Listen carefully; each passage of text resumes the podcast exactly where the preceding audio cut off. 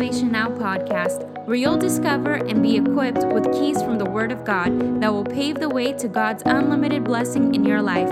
Now, here's your host, Evangelist TJ Malcanji.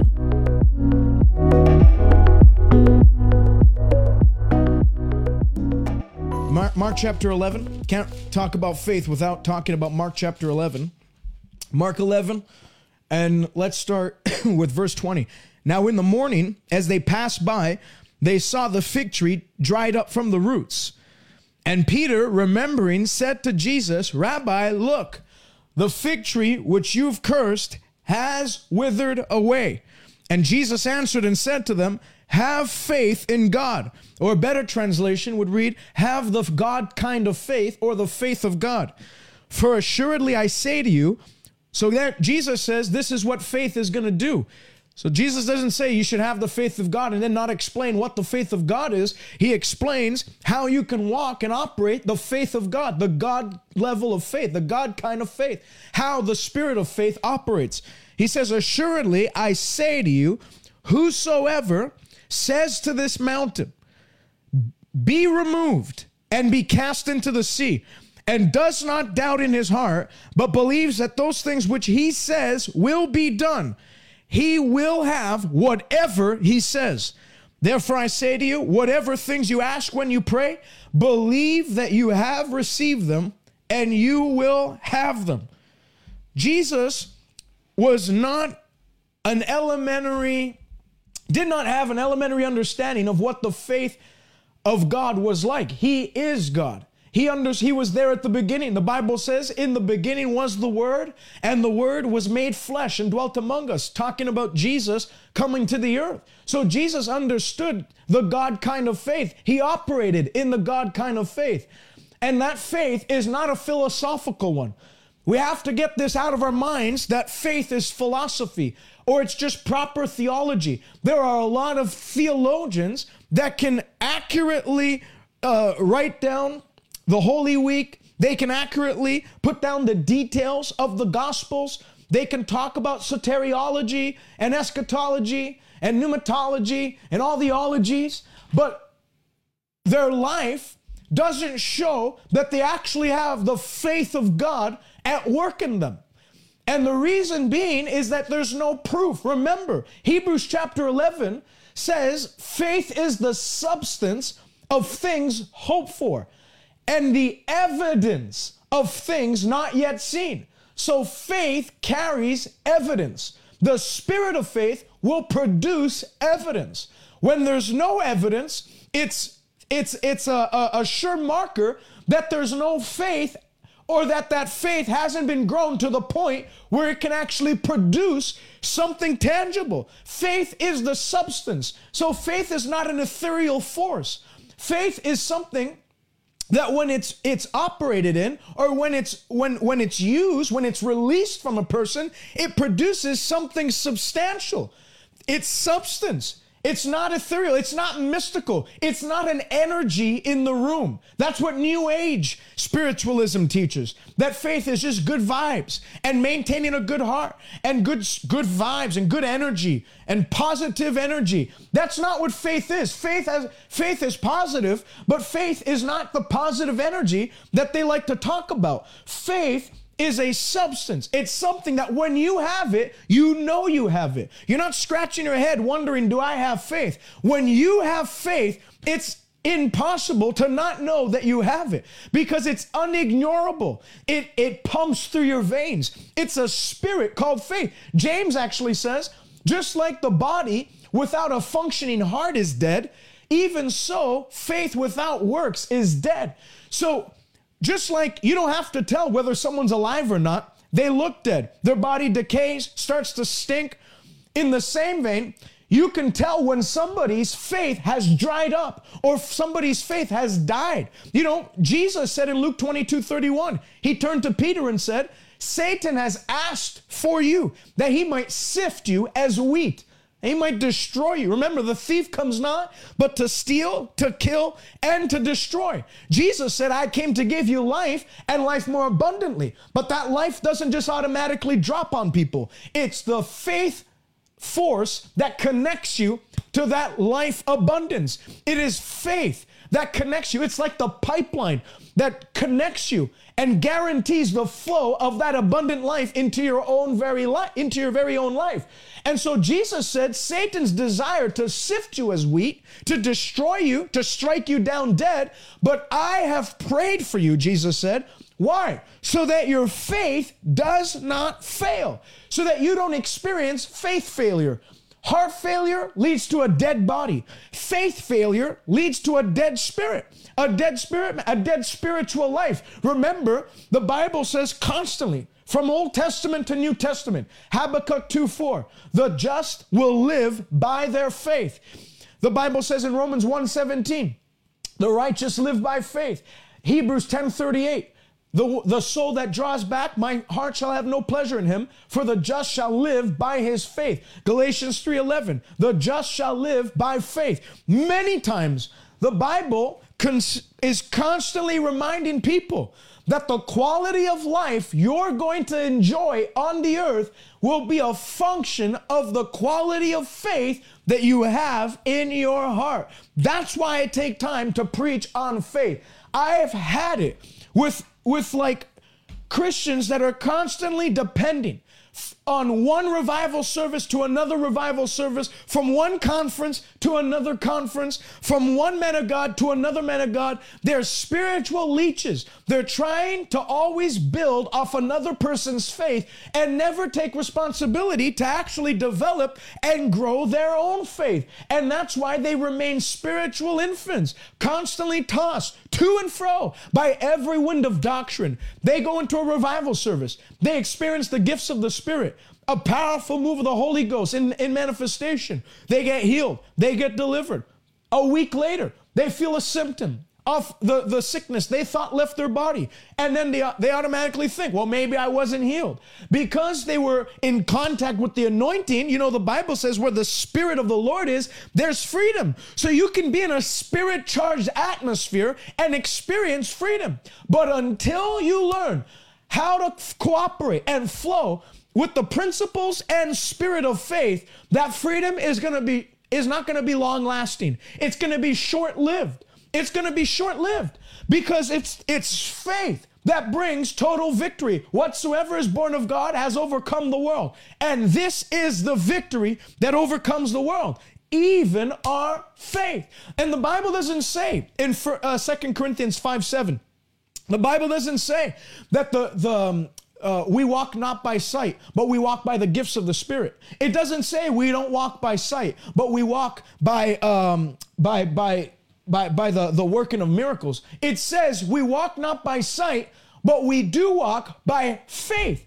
So signs and wonders. I love signs and wonders. I preach on signs and wonders. I've seen signs and wonders, not only in my own life, but in my meetings. I've seen blind eyes come open. I I've seen the gifts of the Holy Ghost in manifestation, particularly the working of miracles, where people have come out of wheelchairs, deaf ears unstopped, withered, uh, broken hands, and broken bones being restored on the spot. I've seen it. I love it. Jesus said these signs will follow, but it doesn't just say these signs will follow anybody. It says these signs are going to follow them that believe. So even the lifestyle of, of signs and wonders, you can be in a service experience an encounter with God. But if you don't have your own faith, signs and wonders are never going to be following you. You're constantly going to be chasing down signs and wonders everywhere you go. You're constantly going to be trying to, to find a, a, conference that is on signs and wonders, chasing signs and wonders, thinking that if I'll just go there, I'll see signs and wonders for me. Or if I'll just go there, I'll connect with that ministry, I'll see signs and wonders for me. Instead of doing what the Bible says, and that is to sit to sit under the teaching of the word so as to develop your own faith wherein now signs and wonders start chasing you. Where it's not you going from conference to conference it's even after the conference. The power of god is still in manifestation in your life. Even after the, the, the last day of the conference where the last speaker says amen. It's a lot of people i mean i grew up in church. I heard uh, youth conferences. I went to youth conferences and they said the same thing over and over again. Some of you had a mountaintop experience. But look, the reality is you're going to go to your schools, you're going to be surrounded by the world, and, and it's, it's not going to get easy from here on out. It's going to be tough, and it's a total violation of what the Bible teaches. It doesn't say that when you go to a conference, you're going to be on the mountaintop, but then once the meeting's done, you're going to you're on your own, baby. No, it says even after the con- even after the conference is over. Even Jesus didn't say, you know, while I'm here, you're going to see a marvelous manifestation of the power of God. But once I go up, you know, you're on your own. He said, once I go, I'm going to send you the Holy Ghost. And if you'll walk in faith and by the Spirit of faith, what you've seen done, the Bible says in John 14, 12, what you have seen me do, you will do because you have believed that I've come forth from the Father. So it's not what you saw Jesus do. You know, we got to wait uh, we got to wait till the next revival week at our church before we start seeing that happen again. No, the scripture says it very clearly.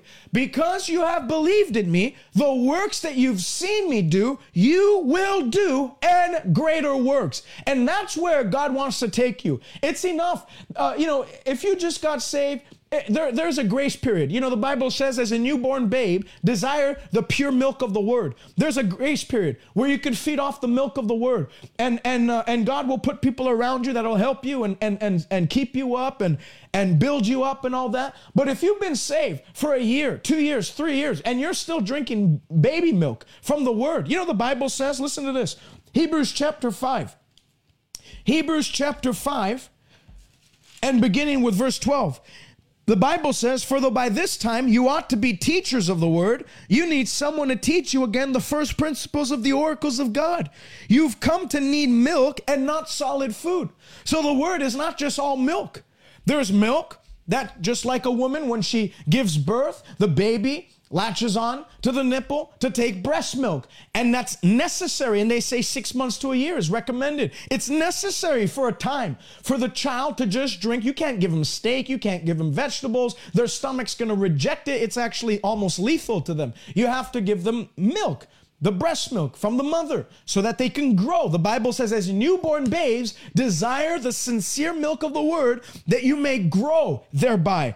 But there comes a point where you have to grow into spiritual maturity where the, the milk of the word um, is, is no longer, you, you know, the Bible says you're no longer to go through the, the principles of the Word of God, the, the basic things, the elementary teachings, but you press on to maturity and you start eating solid food. You start to live just like a, my child. Now he goes into the, he's two and a half years old. He goes into the fridge and he grabs out his own yogurt and he grabs his own, you know, whatever, his cheese sticks and whatnot that he likes eating. He didn't do that when he was six months. He had no ability. But as he fed on breast milk, he grew to the point where he has the strength and the height necessary to open up that fridge and start eating himself. And that's what I want to preach on today.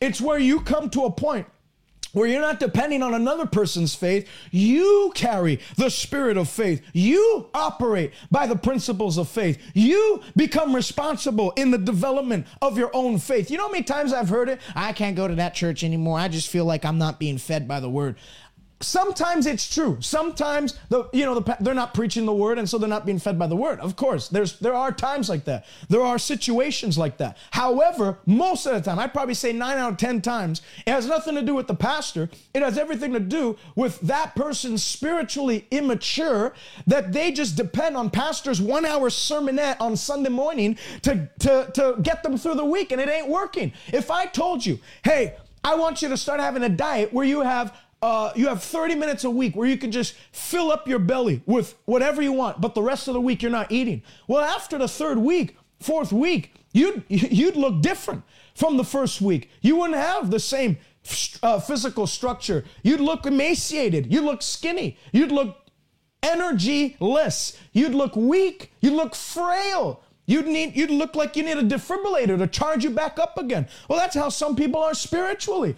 They depend on pastors one hour sermonette on Sunday morning, and most of the time it's not even an hour, it's half an hour or 40 minutes, and then they think that that's going to get them through the week. When in reality, Jesus said that you are to what? Jesus said in the, the Lord's Prayer, you are to to, to ask the Lord, this day, give me my daily bread. Well, what is the daily bread? He said it when he was in the wilderness being tempted by Satan. He said, Man does not live by bread alone, but by every word. The word of God is the bread you have to take in daily to nourish your spirit, man, so that you're not frail and faulty and literally on a lifeline but that your faith is strong and that through strong faith you're subduing kingdoms, you're obtaining promises, you're out of weakness becoming strong. The Bible says you're turning to flight the armies of aliens and you're having victory in life. Victory is not is not supposed to be uh, uh, a far-reaching thing for the believer. Victory is not supposed to be some hope or dream for the believer. Victory is to be a lifestyle that the believer enjoys. The Bible says, Thanks be unto God who always leads us to triumph in all things by Christ Jesus. So Paul or the writer of Hebrews goes on to say, for everyone who partakes only of milk is unskilled in the word of righteousness. Well, if you were in like medieval days and you, they gave you a sword and they said go to war, and every time you went to war, you never won because you weren't skilled with that sword, you'd complain and say maybe there's something wrong with the sword. And that's what people that's what people do. Maybe there's something wrong with the Bible. When in reality, it has nothing to do with the word, has nothing to do with the sword. It's that there's some people that are skilled in God's word, in that they know how to study it, they know how to receive it, they know how to believe it, they know how to act on it. They don't just confess the word, they're professional, skilled workers of the word.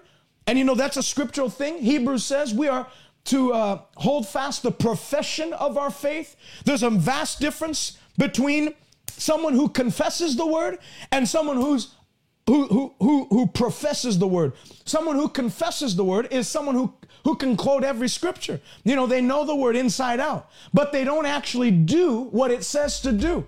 Faith is not just in confession, faith is in action. If your faith does not carry corresponding action, then your faith is fake. There's that's why I talked about the evidence of faith. You know, Jesus told the people in John chapter 2 at the wedding of Cana of Galilee to fill up the water pots with water. Well, if they had just looked at P- uh, Jesus and said, Well, that guy's crazy. We don't need water, we need wine. Why am I going to waste my time filling up water pots and then risk my job? Because if I bring this to the master of the feast, he's going to fire me. Instead, what did they do?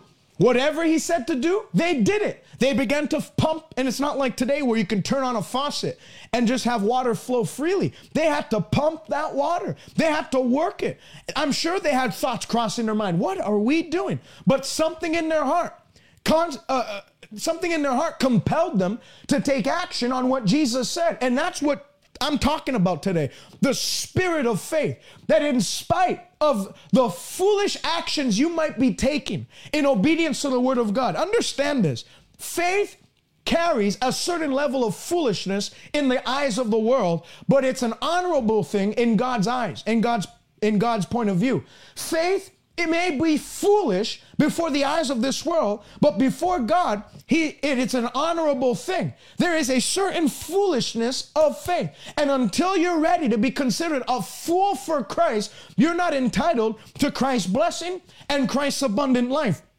I mean, there's so many examples in scripture that talk about this foolishness of faith. So many people who, if they were, until they, until they accepted the foolishness of faith. They couldn't partake of faith's blessing. That's why the Bible says, Paul said in 1 Corinthians 1, that the, the, the gospel is foolishness to them that are perishing, but to those who are the called, it is the power of God. It was foolish. I'm sure in the people that were watching the people, the men pumping water into the water pots, when they clearly received an instruction to provide more wine. I'm sure they looked at them and they said, These guys are crazy. These guys are off the racks. These guys haven't taken their medication today.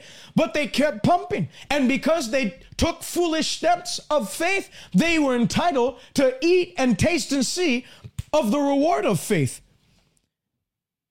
Paul said, the, even the foolish things of God are wiser than men.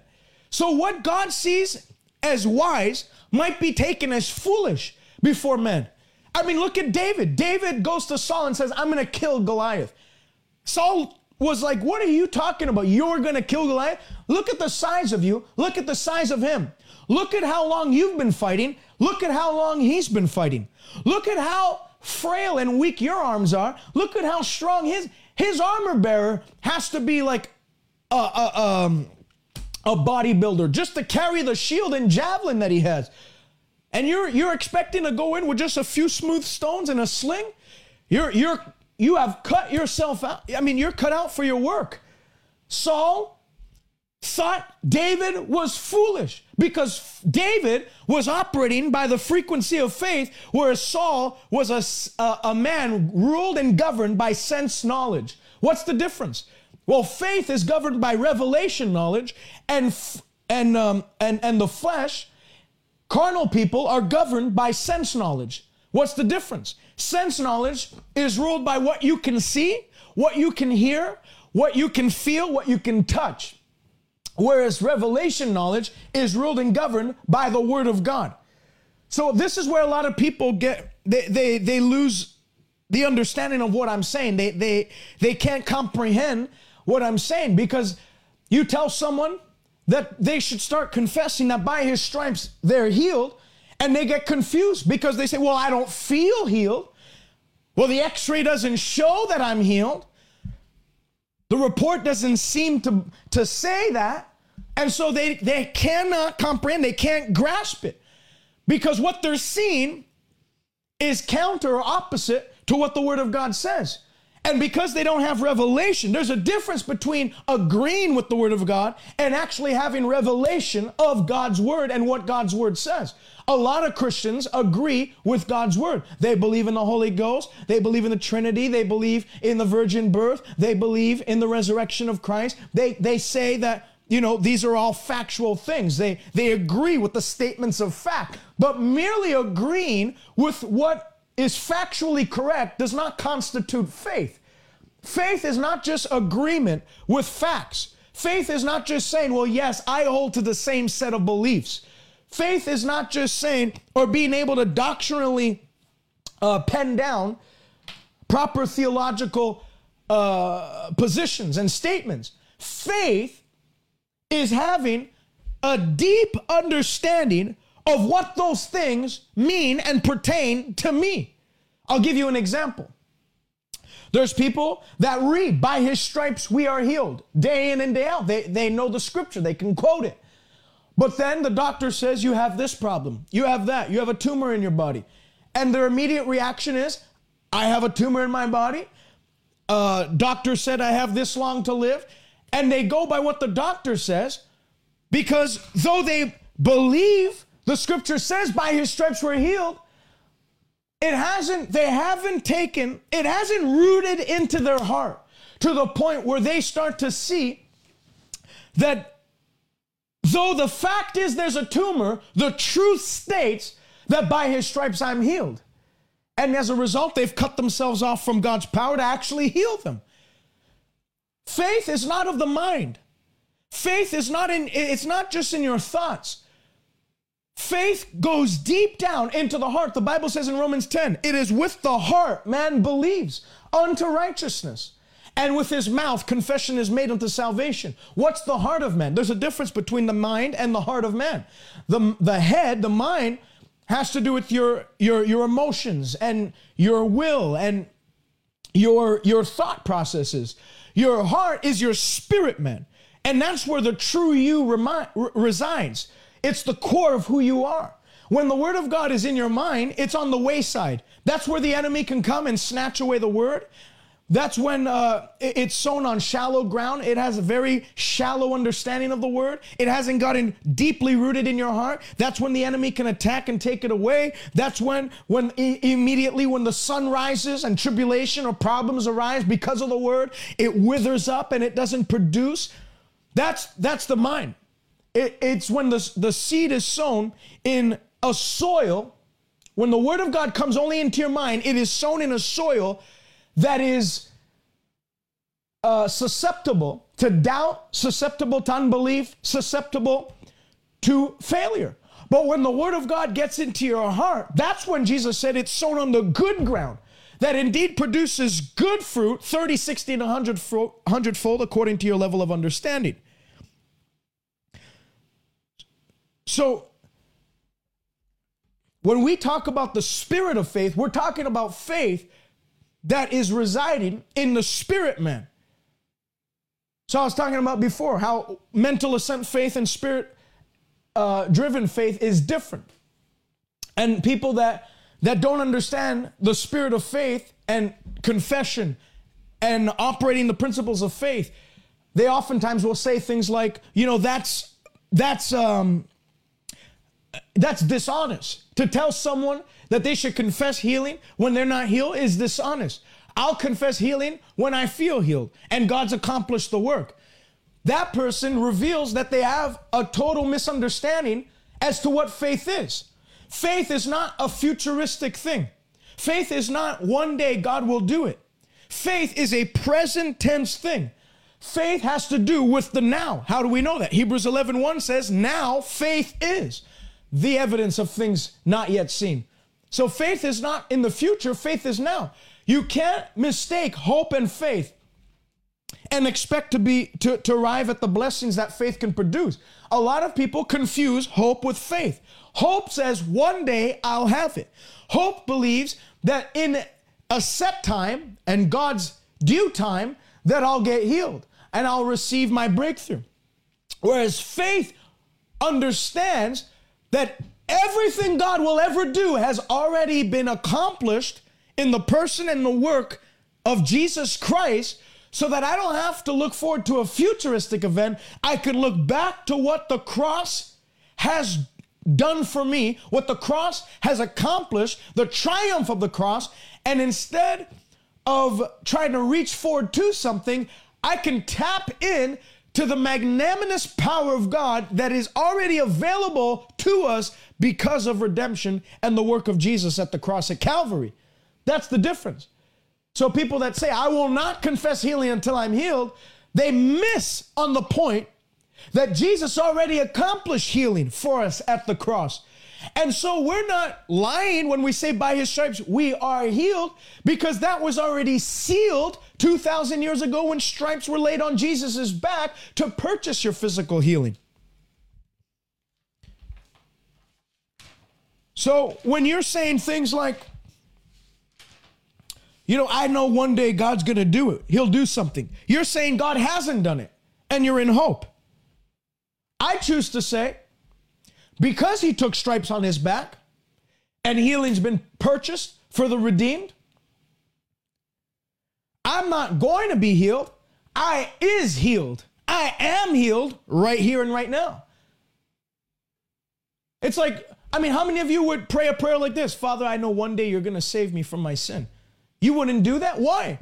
Because the Bible says he was pierced through for our transgressions, that he was nailed to the cross for our sins. He bore our sins. And he who knew no sin became sin on our behalf that we might become the righteousness of God in Christ Jesus. So we're not going around saying, I know one day I'm going to be saved. We're not hoping for salvation. The Bible doesn't say, and those who hope for salvation will be saved. It says, that those who believe with the heart and confess with the mouth will be saved. I believe that the moment Jesus bled on that tree, the necessary price for my redemption was paid. The Bible says in Colossians chapter 2 and 14 that he has taken away the certificate of debt, the debt that we owed to God that we couldn't pay on our own. Not enough money in our in our bank accounts to pay off God. We have all fallen short of the glory of God. And we have all, the Bible says, uh, died in sin. And there was the gap between us and God was too large. No man can build a bridge to repair it. But what we couldn't do in the flesh, Jesus did and accomplished. he took the, the Bible says, the certificate of debt. He took your debt and he annulled it. He nailed it to the cross. He nailed it to the tree. And he said, Tetelestai, it is finished. The Greek word is tetelestai, which was a financial term that says the debt's paid, it's canceled out. Well, now that I, I look back to the cross and I see the debt's paid, I'm not saying, well, one day God's going to pay my debt. He has paid my debt. So what do I say? My confession is not one day I will be saved. My confession is I am saved. The same thing goes for deliverance. The Bible doesn't say he will deliver us. It says he has delivered us. I'm convinced that most Christians that preach the, the opposite, that, you know, it's all about believing God, one day your season's coming, all that. I'm convinced they just need a grade three English course to learn past, present, and future tense verbs because they're confused. Colossians 1:13 or yeah 1:13 says he has delivered us from the powers of darkness. I had someone come up to me recently and said, "Brother, I just feel like I'm I'm in uh, in captivity to a spirit of uh, a, a, hindering spirit." They said, I, I feel like I'm bound by a hindering spirit." And I said, "Well, sister, the Bible says he has delivered you from the powers of darkness." So as long as you keep confessing that you're bound to some hindering spirit, well, that spirit's going to take advantage of your lack of insight in the Word of God as to what God's already done for you, and he's going to take advantage. He's going to move in, and it's because of my people have lack of knowledge that they're destroyed. You give power to the devil when you confess things that are opposite to God's truth concerning you. You give power to the devil. That's why Paul said, we don't give a foothold to the devil. You got to be careful as to what you speak, what you say, because your words are either going to deliver you or they're going to defile you. Your words are either going to open up prison doors for your life or they're to shut and seal the prison doors that God's already opened for your life. Your words are either to build you up or they're to pull you down. Your words either to slam the door on the devil or your words are to open up the door to the devil to come in and have a free uh, play date in your life. So you got to get you got to be careful as to what you speak. Got to be careful as to what you say. Remember, Jesus said, "You will say, and what you believe, you uh, the words that you believe." Mark 11, 23. Whatsoever you say, if you believe that those things which you say will come to pass, you will have whatsoever you say. Well, that spiritual law doesn't just apply for positive things and good things, that applies for the opposite. You will have what you say is not just for the good things, it applies. You confess sickness, you'll have plenty of it. You confess death, you'll have plenty of it. You confess poverty, you'll have plenty of it. The devil will gladly accommodate your negative confessions. You confess victory, you'll, you'll have plenty of it. What you speak about will multiply in your life.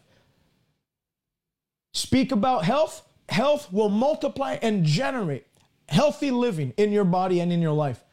You speak about how hard things have been, speak about how there's a flu going around, speak about how uh, the economy is so unstable right now and you don't know what you're going to do hardships, trials, tribulation, and problems will multiply for you for free. But if you'll start to declare, that's why Second Corinthians 4:13 says, "We have the same spirit of faith that they had. Just as they believed and they spoke, so we believe and we speak." Faith is a speaking force. Until you're bold enough to unashamedly confess and boldly speak the word of God, you're not in faith. There was uh, when my my uh, son was in my mother's my mother's womb. When my son was in my wife's womb, and uh, we were pregnant with our first baby. I remember we went to the doctors, and they were talking about all kinds of vaccines and stuff, and they were explaining to my my wife how uh, there's a particular vaccine that prevents jaundice in the child or reduces the chances of jaundice in the child and uh, she started to talk about what jaundice was, and I just let them speak. You know, I'm not trying to fight everybody. She's in the world. She doesn't know what I know.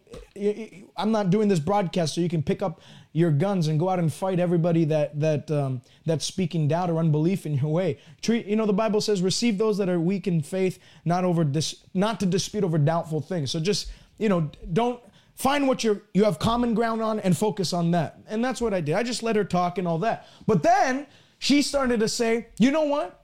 Your child can have jaundice. Well, the moment you start to pin things on me, or not pin things on me, but you start to speak things uh, in a personal manner concerning my child, especially, now you've crossed over a line. So your child could have jaundice. I said, ma'am, there's no chance my child has jaundice. And then she said, oh, don't be arrogant. I mean, she literally told me that. Don't be arrogant. I said, no, the word of God says that my, I will not bring forth children for trouble. There is no chance. There, I said, there is zero chance my child has jaundice ever. And, you know, she was in her like 20th or 25th week of pregnancy. So it wasn't even near the date. So it's not like what she was saying had any type of bearing on my situation. Like they were projecting my child has jaundice, but she just she laid it on me. She she started to put that off on me. Well, I I I I put that down right away. I I I, did not let those words float. I said there's a zero percent. That's what the spirit of faith does. It emboldens you that when people start to speak uh, words that contradict what God said you can have, you can't stay. It's a reactionary force. It's a violent thing. I'm not saying I yelled at her. Any, I just very calmly said, my child will never have jaundice. There's a 0% chance that my child has jaundice. Well, when the child was born, they send someone over in Canada, they send someone to the house to check the baby for jaundice and whatnot. They took my baby, and uh, the I remember the nurse is very, it wasn't the same nurse, different nurse. This was weeks later. I had forgotten about that conversation with that lady. Weeks later, they take my baby, pick it up in their hands, and they put her put the, put him right back down. And they said, you know what? We're not even going to check if your child has jaundice. And I kid you not, the exact words that that CLSC nurse said was, there is a 0% chance your child has jaundice. Well, you can have what you say. Because I didn't let those, you know, there's a lot of people that hear things like that and they say, oh, you, turn to their spouse and say, you know what? It's a possibility. You know, we got to keep our eyes. Because you decided to entertain that thought, it becomes a possibility for you. But when you start shooting down those contradictory statements that fly in the face of what scripture says you can have, you start to enjoy what scripture says you can have. Jesus' words prove true. You can have what you say. And the Holy Spirit in that moment reminded me of what I said weeks before when I said there was a 0% chance that your, my child has jaundice. That CLSC nurse could have chosen any words. She could have said your child doesn't have jaundice. She could have said we're not going to check for jaundice today. She, she could have said anything. But the fact that she used those exact words, there's a 0% chance your child has jaundice. The Holy Ghost in that very moment reminded me of those words I said 15 weeks before that and confidently asserted what Mark 11 23 already had stated. You can have what you say. 2 Corinthians 4:13 We have the same spirit of faith even as they had they believe they they they believe therefore they spoke even so we believe and therefore we speak we speak. Faith's a speaking force. You had the 12 spies go out and spy out the same land. They saw the same trees, the same grapes, the same giants, the same problems, and the same blessings. And the Bible says that 10 came back and said, We can by no means ever get this. The giants are too big. The walls are fortified to heaven. We are like grasshoppers in their sight. We're too small. We're too little. We're too weak to get it all. And then the two Joshua and Caleb, that Numbers 14 26 says they had another spirit. Well, what was that other spirit? It's a spirit of faith. How did they react? It's not that people that have the spirit of faith don't uh, aren't challenged with the same challenges. It's not that we live in some different world where we don't have the same problems. It's that in the face of opposition, some choose to look at the giants, some choose to look at the fortified walls, some choose to look at the size of the opposition. People that carry the spirit of faith choose to look and meditate and consider and look on the promise and the reward. David saw Goliath. It's not like David had, you know, poor eyesight, and he's like, he's not that big. And then when he got closer, he's like, oh, oh, he actually is nine foot six or 10 foot. He actually is much bigger than I thought. It's not that we see different things. It's that, what did David say? Goliath came and tried to intimidate him because that's what the devil will try to do. After this broadcast, you're going to get some knucklehead call you and say, Hey, did you hear about this, that, and that? Well, we really got to watch out because the devil will make sure that he gets people around you that will speak words that intimidate you, suppress your faith, and snuff out the fire of faith in you. David, when Goliath came to him, Goliath said, What am I, a dog? You're coming to me with sticks and stones? I'm going to cut you down today. I'll feed your body to the birds of the air. You know what David said? I don't come with sticks and stones alone. I come in the name of the Lord of heaven's armies. And he said, This day I'm going to cut your head off. So David chose to look at the size of his God rather than the size of his problem. And that's the problem with many believers today. Get into a good Holy Ghost service, have some sort of momentary breakthrough, and then the moment another problem arises, or the same problem that they just broke free from arises, they start to focus in and consider the symptoms, the problems, the opposition, the adversary, rather than doing what Paul said in 2 Corinthians 4. He said, While we look not on the things which are seen, but we look on the things which are not seen, which is the Word of God. We don't look on the things which are seen, we look on the things which are not seen. Romans 4 17, through the end of the chapter, Paul says that Abraham the secret to Abraham's faith was that he did not consider his own body, which was as good as dead. But he looked to what? He considered him who was faithful and was fully persuaded that what God had promised, he was able to perform. So Abraham did not consider his own body, neither yet the deadness of Sarah's womb. He didn't look at the, the age of Sarah. He didn't look at the wrinkles on his skin and get discouraged because you know I'm way too old to have a child now. Plus, I'm like a, I'm pushing on hundred now. How am I supposed to raise a five year old? He didn't look at the problems and the severity of the opposition. He the Bible says, Romans four. Let me read it. Romans chapter four. The secret to Abraham's faith was that he did not waver at the promise of God through unbelief. You look at your problems, you're going to breed unbelief. You know, words will either produce faith in you or unbelief in you. And the words you hear are either going to generate doubt or generate faith in you. Romans 10 17 says, Faith cometh by hearing, and hearing by the word of God. Well, faith also leaveth by hearing, and hearing by the words of men and hearing the words of, of, of, of, of negative reports. You know, the Bible says, by faith, the elders obtained a good report. And the scripture says in Proverbs that a good report makes the bones healthy. When you focus on the good report, which is God's word, it infuses life into you, infuses strength. It gives you endurance to keep believing God. When you expose and overexpose yourself to negative reports, it breeds discouragement and contempt towards God's word. And you start to think of the natural route. You start to think of a plan B. You start to think of, you know, if this doesn't work out, what can I do? And you start to lean on the arm of flesh. And you start to lean on the arms of government and the arms of, of whatever, human institutions. Uh, Abraham didn't waver at the promise of God because he was disciplined on not considering the problems around him, he considered one thing, and that was God's word. You know, Hebrews 11 1 says, faith is the evidence of things not yet seen. That means faith has evidence. Well, what's the evidence? Romans 10 17 says, faith comes by hearing, and hearing the word of God. So, what is the generator of faith? Where's the source of faith? The word of God. So, you can actually interchangeably use faith and the word of God in the scriptures.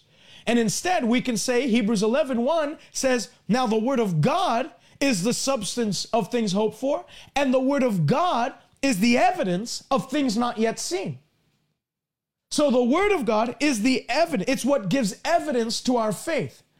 I heard a preacher say it this way there is the duality of existence. There are things that exist in the spiritual world and things that exist in the natural world. And everything that exists in the natural world first existed in the spiritual world.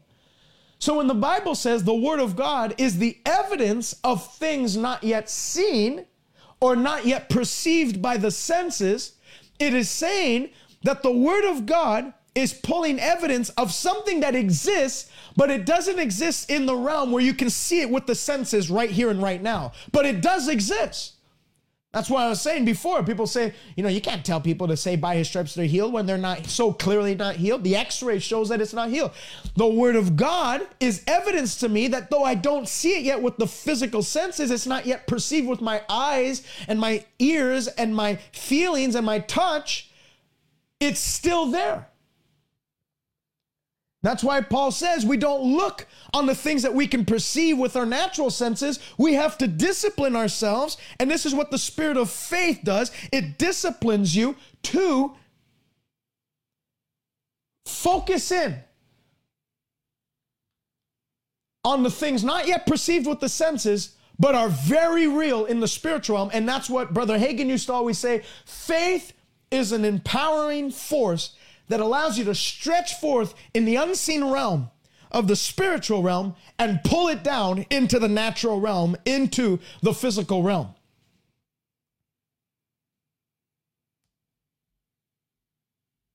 That's what faith does. You look at let, us read Second Kings. This is a perfect example of what I'm saying. Second Kings chapter 6, verse 8. Now the king of Syria was making war against Israel, and he consulted with his servants, saying, My camp will be in such and such a place. And the man of God sent to the king of Israel, saying, Beware that you don't pass this place, for the Syrians are coming down there. And the king of Israel sent someone to the place which the man of God told him. Thus he warned him and was watchful there, not just once or twice. Therefore the heart of the king of Syria was greatly troubled by this thing. And he called his servants to, the, to himself and said, Will you not show me which one of us is for the king of Israel? And one of his servants said, None, O Lord. Uh, none, Lord, my king. But Elisha, the prophet who is in Israel, tells the king of Israel the things which you speak in your bedroom. And he said, Go and see where he is, so that I may send him and get him. And it was told he is in Dothan. Therefore, he sent horses and chariots and a great army there, and they came by night and surrounded the city. And when the servant of the man of God arose early in the morning, and went out, there was an army surrounded in the city, uh, surrounding the city, sorry, with horses and chariots. And his servants said to him, Alas, my master, what shall we do? And Elisha answered, Don't fear, for those who are with us are more than those who are with them. And Elisha prayed and said, Lord, I pray, open this man's eyes that he may see. And the Lord opened his eyes, the eyes of the young man, and he saw. And behold, the mountain was full of horses and chariots of fire all around Elisha. So when the Syrians came down to him, Elisha prayed to the Lord and said, Strike this people, I pray, with blindness. And he struck them with blindness according to the word of Elisha. Perfect example of what I'm saying. The man, the servant of the man of God, came out and saw the same horses, the same spears, the same javelins, the same army that was encamped around the city with one purpose in mind to arrest Elisha and bring him to the king of Syria. What did it produce in him? Fear. His reaction, because he was governed by the senses, his reaction was that of fear. He operated in in, in the sense knowledge realm. And so fear struck his heart and paralyzed him. He said, What can we do? He came to Elisha, and Elisha had an answer. Elisha's answer was different because Elisha was seeing what that man couldn't see and wasn't seen. All that man saw was the problem ahead of him. Elisha had his spiritual eyes open to see that his backing was greater than what was opposing him.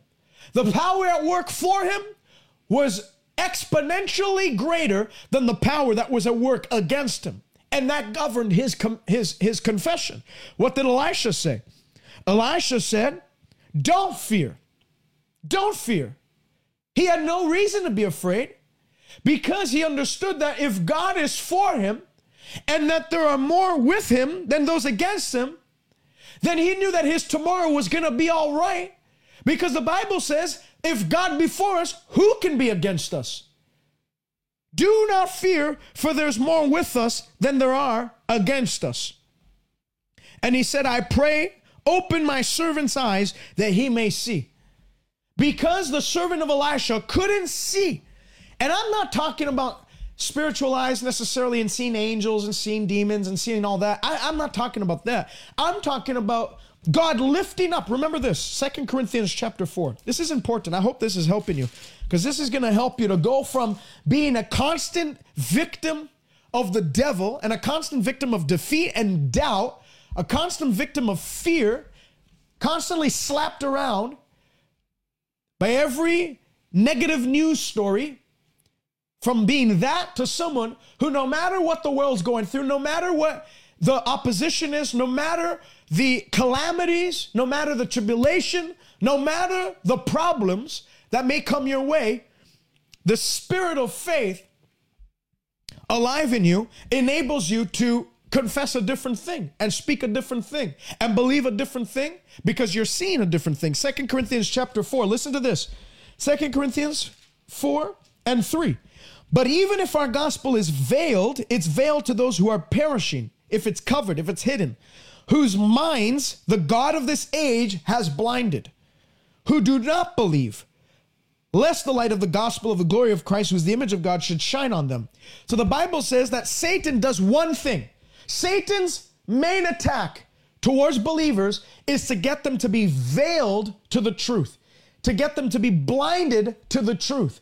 Because the moment you're veiled from what God has said, you are disarmed and helpless in obtaining what God wants you to have in life. That's why the Bible says, My people are destroyed, not because the devil's too strong for them, not because the problems are too great for them, not because Goliath's too tall for them, not because they're experiencing some unprecedented or um, unparalleled situation, something no man has ever seen. No, the Bible says there's no problem that has come to you that is not common to man. It's not some uncommon thing, it's a problem that's common to man. But the Bible says, My people are destroyed because they have no knowledge. And they have no knowledge because they're veiled. So when I'm talking about seeing today, I'm talking about seeing your inheritance in God's word. I'm talking about having the veil of unbelief broken off from your life where you're able to under what do I mean by seeing? Well, when you try to explain someone to, something to someone and they can't get it, and then you do uh, an hour, an hour and a half, three hours, and finally the person says, "Ah, I see it." What are they telling you? They're saying what they're saying um, is, "I understand it." So when we talk about seeing, we're talking about understanding. Those two terms are, terms are interchangeable. So faith grows when your understanding of the Word of God comes alive and when it becomes a deep understanding. There's too many shallow Christians. They have a very shallow understanding of God's Word and it leads to shallow results. You know, I wrote down there's actually four levels of faith there's the no faith level, those are people who have no understanding of God's word. And so th- because of it, they have no, no faith. Mark 4, thir- uh, 46 to the end of the chapter, the Bible says they were at sea and a great storm arose. And the disciples were running helter skelter like chickens without heads, wondering why Jesus was letting them perish. And they came to Jesus and said, Do you not care that we're dying here? Do something about the storm. Jesus arose, rebuked the storm, and told the disciples, How is it that you have no faith? How is it that you have no faith? So there's a no faith level. These are people now, when you get saved, you have a measure of faith. The Bible says in Romans 12, 3, we've all received a measure of faith. But if you do nothing with that faith, and that the Bible says that that faith can fail, that faith can actually dry up. Those people, Mark chapter 4, they had faith. Mark 3, they had seen Jesus uh, command a withered hand to, to, to be restored as whole as the other. They had seen Jesus cast out demons. They had seen the authority of Christ. They had a level of faith in Christ. But somewhere down the line, when they saw the boisterous winds and they saw the enormity of the storm and they were threatened with their lives by the storm, the Bible says that that faith drew it dried up and they had no faith. Jesus said, "How is it that you have no faith?" There's the no faith level. No faith, no results. There's the little faith level. Peter had the little faith. You know, Matthew chapter 14, the Bible says he saw Jesus walking on the water and he said, Lord, if it's you, command me to come to you. Jesus said, Come. And initially, he had a level of faith that empowered him to actually step out of the boat. But because it was a little faith, it wasn't a developed faith. He had enough faith to get out of the boat, but he didn't have enough faith to actually walk to, to walk to the point where he had Jesus in his hands. Because the moment he looked at the wind boisterous and the waves of the sea, the Bible says that he began to sink. That little faith, he had enough to get out, but it wasn't enough to sustain him. Little faith is susceptible to doubt. Little faith is susceptible to circumstances changing and affecting their faith level. Little faith, um, though it can accomplish some things, it's susceptible and weak in the face of great challenges. Little faith will produce little results. Then there's great faith. Great faith is in Matthew chapter 8. Jesus has uh, the centurion man come to him and says, Come to my house, for my servant is lying dreadfully tormented and paralyzed, but come and lay your hands on him and he'll be healed. As the man's on the as Jesus is on the way to the centurion's house, the centurion sends a delegation of troops to him and says, "Hey, I realize I'm not even worthy that you should enter into my roof under my roof. Just speak the word and my servant will be healed." Jesus was astonished and he marveled and he said, I've never seen such faith, not even in Israel. Not even in all of Israel. He said, I've never seen such great faith, not even in all of Israel. He called that great faith. That's the third level of faith. Great faith. No faith, no results. Little faith, little results. Great faith, great results. Jesus turned to the, the centurion servant, uh, to the centurion's uh, people that he had sent out, and he said, Go and tell the centurion, as he has believed, so let it be done to him. Great faith commands great results at will. Matthew chapter 15, a Syrophoenician, a Gentile woman, comes to Jesus, Lord, come, heal my daughter. She's demon possessed. He answers, There's not a word. She perseveres. She keeps on asking and she worships him. Says, Son of David, have mercy. The disciple said, Send her away. She's annoying us. That's how most preachers are. They try and get around, the work of ministry. It's unfortunate, but it's true. There's a lot of ministers that try to get around the work of ministry. They try to be like referral centers. People come to them seeking help from God, and what do they do? Well, you know, I have a good uh, therapist. He can help you with this. You know, we have a good financial advisor. He can help you with this. Or we have a good, we have, I have a good doctor actually who specializes in that field. We can. They've become a referral a, a referral center rather than a solution center. Constantly trying to pin people's problems out, you know, contracting this work elsewhere. We're not contractors at preachers, as preachers. Jesus wasn't contracting his work out to psychologists and therapists and, and doctors and physicians in his day. Jesus met the needs with his power and it changed their life. Preachers are to do no nothing different. But those disciples didn't learn that yet. And so they tried to what? Send her away. But Jesus turned to her and said, It's not good to give the children's bread to the little dogs. She said, Yes, but even the little dogs eat the crumbs that fall from the master's table. Jesus said, Great is your faith. Great is your faith. As you have believed, so let it be done to you. You know what great faith does? When your faith is great, God will never say no. Great faith causes God God's no to turn to a yes. Jesus had no plans on healing that lady that day. He actually said it's not good to give the children's bread. It wasn't the time. It wasn't the time for the Gentile kingdom to reap the benefits of the gospel. The gospel is first to the Jew and then to the Gentile. It wasn't the time for the gospel to be opened up to the Gentile. Jesus had to first pitch his invitation to the Jews and then and then he would send out servants to the rest of the world which happened in Paul and Peter. But that woman turned Jesus' no into a yes because when your faith says yes, yes, God will never say no. When your faith says yes, God will never say no.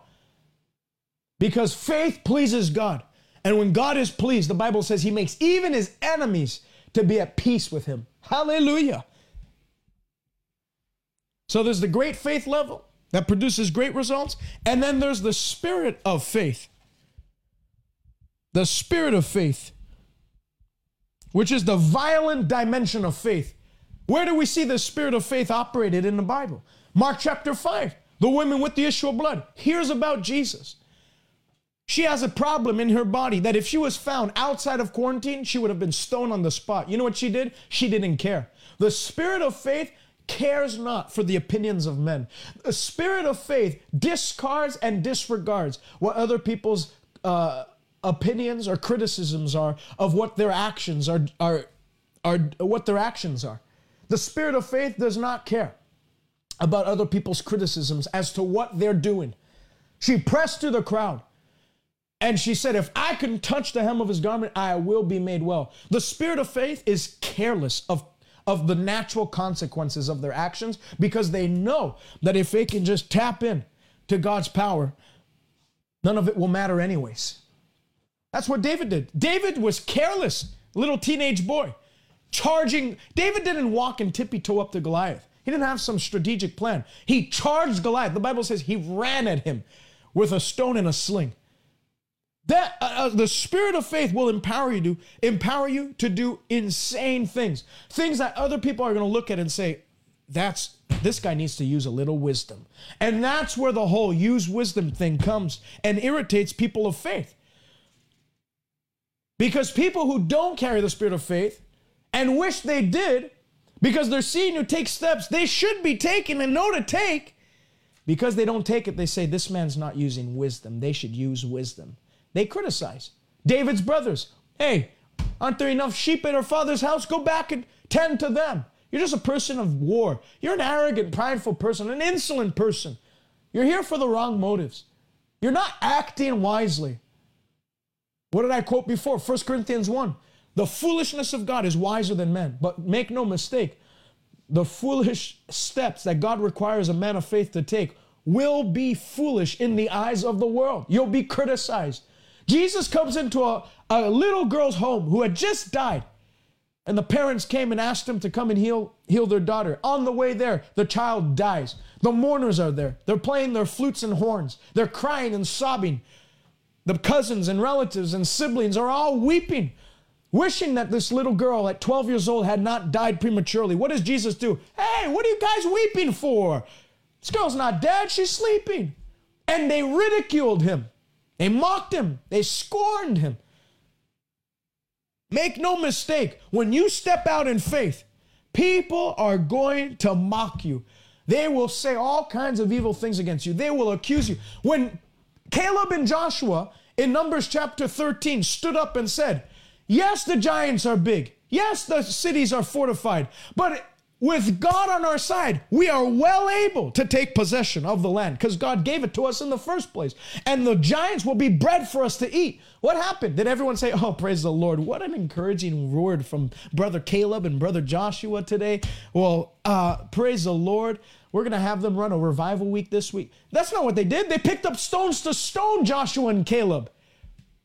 People of faith have always been hated throughout history. Martin Luther what did he say? The just shall live by faith. In the Reformation age, pinned the 95 theses to the Christ, to the Catholic door. He said, The just shall live by faith. He came with the faith movement, the faith message. Well, how was that met, met with? What was that met with? It wasn't met with consolation and, and, and, and great reception. It was met with antagonists and haters and resistance. You look at the word of, the, the word of faith people, Kenneth Hagin, who taught people the principles of faith. The, that that, that uh, faith is governed by what you say, and that you got to keep watch on the words that you say. And it's all throughout Scripture. The life and death is in the power of, of your tongue, and they that that love it shall eat of its fruit. And they started to talk about uh, Mark 11, 24, that whatsoever things ye believe when you pray, believe that you have that you have them, and you'll have them. They taught the principles of faith. How were they met? Criticism, heavy criticism. Guys like T.L. Osborn writing books on how you can believe God for healing. What was he met with? Heavy criticism. It's irresponsible to tell people that they can believe God for healing. You know, healing is just a matter of God's sovereignty. Amen. Where is that even in the Bible? It's not in the Bible. People of faith are always ridiculed. Jesus, what did he do? He put them outside. He took Peter, James, and John and the parents of the child, and they came in and, and, and raised the child up from the dead. So what do you do? You just cut people, cut the voices of unbelief off from your life. Cut them off. I'm not saying be rude to them, never talk to them again. If there are people in your family, don't go to the family reunions. I'm not talking about that. I'm saying that don't allow in your inner circle people that constantly are feeding unbelief to your life. Guard your heart, the Bible says. You can never operate by the spirit of faith if you're constantly ingesting the voice of unbelief. You will never operate in the spirit of faith if you're constantly taking in the reports of unbelief, the voice of unbelief.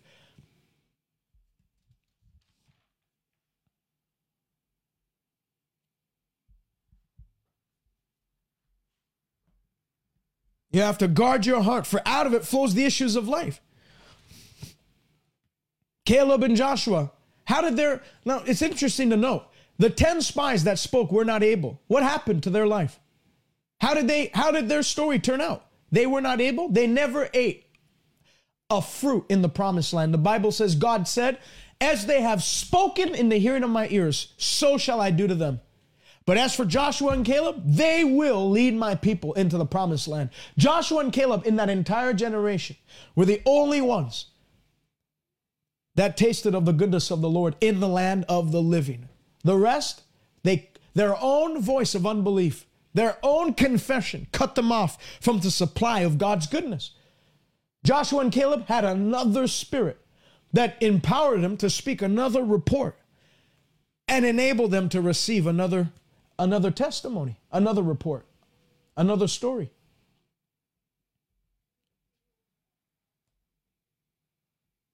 It's the spirit of faith. See, I can teach you the principles of faith, all, you know, uh, that's why today I, I dealt with the spirit of faith, because we can go through the principles of faith. We can talk about, you know, the power of confession. And I talked about it a bit. We can talk about, uh, we can talk about the principle of obedience and the Abrahamic order of faith. And I'm going to talk about that uh, probably this week on some of our recordings. We can talk about uh, the, the understanding of your righteousness in order for you to operate the principles of faith. We can do, we can go through all that. But until you have the spirit of faith, the principles, you're just going to go in this vicious cycle of frustration, trying, trying to do the principles, trying to apply the principles. You need the spirit of faith. Look at Daniel gets thrown into a lion's den. Do you think he was like, okay, I need to, I need to take care of my confession. I can't confess that these lions are intimidating me. I got to take every thought captive right now. Do you think Daniel was was going through the process of the principles of faith in that moment when he was facing a fierce, ravenous, hungry lion? No. He was empowered by the spirit of faith that he went to bed in the midst of hungry lions. Daniel, Shadrach, Meshach, and Abednego, they didn't have time to build up the principles of faith in their heart. When they were tossed into a burning fiery furnace, they carried the spirit of faith that empowered them to say, Our God is able, our God is willing. Even if He didn't, we know we would never bow anyways, which wasn't a confession of doubt. They weren't saying, you know, there is a possibility that He doesn't. They were saying, Nebuchadnezzar, we want to show you our love for God. That even we know He's able, we know He's going to. But even if He didn't, even if we serve the God that wasn't able or wasn't willing to deliver us from this burning fiery furnace, I want to make it known to you we wouldn't bow anyways. That's what they were saying. They weren't confessing doubt mingled in with their faith. They were saying God's able and God's going to deliver us. But let, let it be known to you, even if He didn't deliver, deliver us, we'd rather burn obeying God than bow to you. And what happened? They got thrown into the fiery furnace. And the Bible says the flames had no power over them. Neither did they smell like smoke. The only thing that burnt off their life was the, the ropes that bound their hands. And they escaped that fiery furnace free, delivered with another testimony under testimony belt. That's what the spirit of faith will do to you. They weren't trying. They weren't in the fiery furnace saying, "Oh, uh, these flames don't hurt me. These flames don't hurt me. These flames don't hurt me." That's where the, people get it wrong. They think faith has to do with your mind, positive confession. That faith is is uh, is some philosophy that we hold to or some theory. just principles. No, faith is a spiritual power that draws its life from the spiritual word of God that produces living proofs in our lives. It's a spiritual power drawn from the spiritual word of God that produces spirit uh, living proofs in our lives. Produces proof. If you're going through mental agony, thinking like you're believing God, ah, I'm just trying to keep positive. You believe you're not in faith. One of the, and I would say the capital evidence of faith is rest. When you truly believe God, there is a when the spirit of faith is in you, there's a rest that comes on you. What do I mean by rest? A peace that surpasses all understanding. Daniel is resting in the lion's den. Shadrach, Meshach, and Abednego are resting in a fiery furnace. Jesus is resting in the stern on that boat while the disciples were panicking. The Bible says, May the God of hope fill you with all peace and joy as you believe. The Bible says in Isaiah, He that believeth shall not make haste, meaning he's not going to panic. When you're in a state of panic and a state of unrest, it is proof that you're not in faith, that the spirit of faith isn't governing your life and your actions. Unrest is proof that, th- that faith is absent from your, from your life. Unrest is proof that faith is absent from your life. You can know you're in faith when you have joy unspeakable and full of glory on the inside of you. No matter the situation, no matter the circumstance. Bishop David Oyedepo, his wife tells him one afternoon, says, I went to the hospital today. I was bleeding. I, we, I, we had a miscarriage. You know what he did? It can't be. Can I have my food, please? And she served him food. And at the exact due date that that child was to come, they had a baby. Perfectly healthy baby. That's the spirit of faith at work. He didn't say, oh my gosh, miscarriage. Let's go into the word. We need to find out what because he had so built up the word of God, pumped it into his being, into his very core. He, you know, he understood. In Deuteronomy, it says that um, Deuteronomy 7:14 that none of your none of your women shall be barren nor miscarry in the land that I'm giving you. None of your women shall be barren nor shall they miscarry. So because he had the word so built up, he didn't even have to quote it. He just said it can't be. His confession was founded upon upon the truth of God's word, the foundational truth of God's word. It can't be. When you start to see this as not a book of promises, but an action, a law book, a constitution that shows you what's yours and what's not yours, what can't be in your life and what can be in your life, you'll speak different. You'll speak different.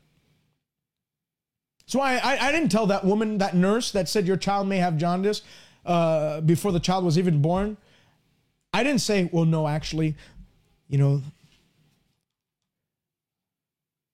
you know, it, it my Bible actually says opposite to that. You know, let's go through some scriptures. Or I just said it's impo- There's a zero percent chance my child has jaundice because I had already pumped the word into my spirit. I didn't have to strive to get. Too many people are trying to get a word oh, I'm going to go to that conference. I just hope they give me a word. I just need a word right now. You're looking for everybody else's word. Why not why not look in dive into this word and build it in charge it into your spirit, man, so that you don't fail in the day of adversity. Proverbs 24:10. He that fails in the day of adversity is because his strength is too small. If you fail in the day of adversity, what does that mean? If you fail in the day of trial, if you fail in the day of challenge, your strength is too small. The strength of your faith is too small. If you are failing in life, whatever, that's what I do. I take a tally of my life financially, physically, uh, family, relationships, ministry. Am I failing or coming short in any of those areas? If I am, I don't just say, Father, would you just change that? I locate a word. I study to show myself approved in what God has said concerning that area. I build my faith up. If I'm look, if it looks like finances are running dry, I don't. Oh, Father, open up the windows of heaven over my life. I don't do that. I find out what God, I build up my spirit, man, with what God says concerning finances. I apply in faith those principles, and then things begin to flow and move and continue on. I don't complain about where I'm falling short. If I fail in the day of adversity, if I failed at something, if I'm not sh- thriving, but I'm striving in an area, I know it's because my faith deposit in my spirit is weak in that area. So I go on an explorative study of the Word of God to discover what God says concerning pertaining to that specific area. I build myself up on my most holy faith, and then the Bible says, "As you have believed, so be it unto you." As my faith is charged, it'll cause me to do things differently, takes necessary steps and actions, and when I do that, as I have believed, so be it unto me. Restlessness is a proof. I, I don't get restless. If I am restless about something, if I start to have thoughts of, of uh, not being able to pay my bills or whatever, or I start to have thoughts, you know, there's a virus going around, I don't just start panicking and calling my physician, hey, or going on WebMD, what are the symptoms for this? I build up my heart's faith warehouse I start to put deposits in it. My faith reservoir, I start to, to, to, to load the word into it. And as I do that, the restlessness, restlessness leaves, faith comes alive, and it brings the victory. So, how do you operate it? How do you receive the spirit of faith? There's two and only two ways. First of all, it's not taught. You can't teach someone the spirit of faith. I can teach you the principles of faith, and I'm going to teach you the principles of faith this week on this broadcast. But you can't just be taught the principles of faith. Uh, you can't just be taught the spirit of faith. The spirit of faith is caught by impartation through two different ways. Number one, through the, the words, written word, books. You could study the Gospels and then study men of God that had it, like Smith Wigglesworth. When you read The Apostle of Faith uh, by Stanley Frodsham, which is a, an account of Smith Wigglesworth's life, his, his biography, and what he's done and how he operated and how he reacted to certain situations, you'll, through the media of books, you'll actually get an impartation of the spirit of faith. You'll get it. You'll, you'll start to carry the same boldness. Bishop Oyedepo said in reading that book, Apostle of Faith by Stanley Frodsham, on the life of Smith Wigglesworth, that he had an impartation of the spirit of faith that gave him a, a superiority complex over the devil and witches. The very next service he conducted, he said, huh, he's in Africa. He said, How many of you are witches in this place? And um, a few people lifted their hands. I say, I'm not saying you confess you're a witch. You're an actual practicing witch. Lift your hand. And a few of them lifted their hand with like they, they meant business. They wanted to challenge him. He said, Come up here. And he he he just cast the devil out of them. And it was a it was a crazy. There was one lady that said uh, that she was a witch, and he, Bishop Oyedepo turned to her and said, "The Bible says, Thou shalt not suffer a witch to live. If you're a witch, die." And the lady died on the spot. She said she was a witch. The Bible says, "Thou shalt not suffer a witch to live." And uh, on the spot, he said, "Then die." She died on the spot. There was a superiority. He wasn't going around, oh, I hope they don't cast spells on me today. He was going around taking business into his own hands by the power of faith in him. So, number one way to receive impartation of the spirit of faith is through the written word, the Bible, and then reading books on people that carry the same spirit of faith. And then two is by getting into the meetings, live meetings of those that carry the spirit of faith.